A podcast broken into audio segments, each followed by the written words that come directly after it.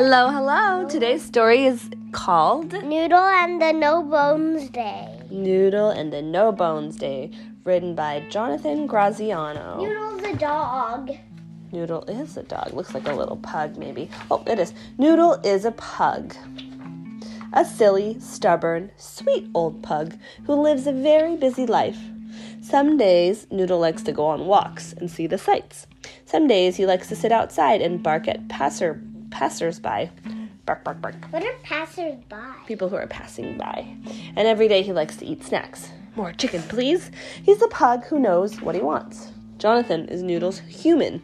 He loves taking care of Noodle and joining him in his favorite activities. He loves to take Noodle on walks where they can see the sights together. Do you know where they are? Mm, they must be in New York. They are in New York because I see the Statue of Liberty.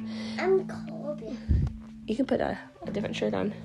He loves to sit outside where they can say hello to their neighbors and loves to share snacks. Noodle Noodle prefers chicken but will settle for broccoli. Jonathan settle? uh, like broccoli will do even though he prefers to eat chicken.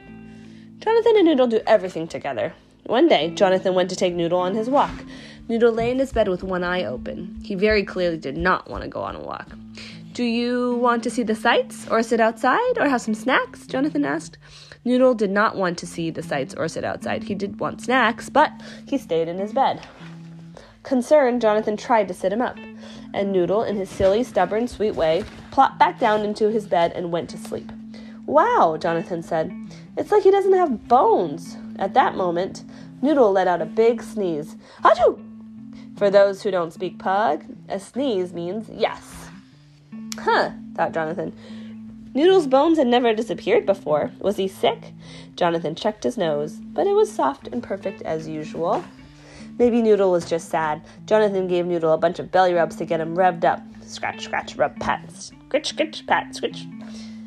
Noodle lapped up the attention, but he burrowed in deeper.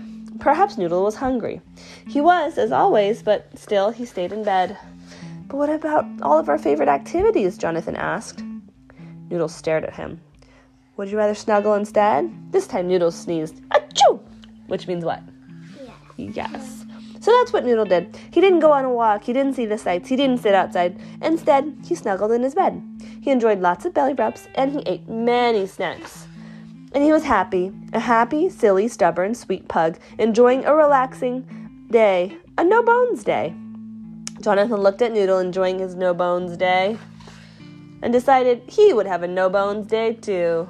Now they're sitting on the couch, snacking together under a blanket.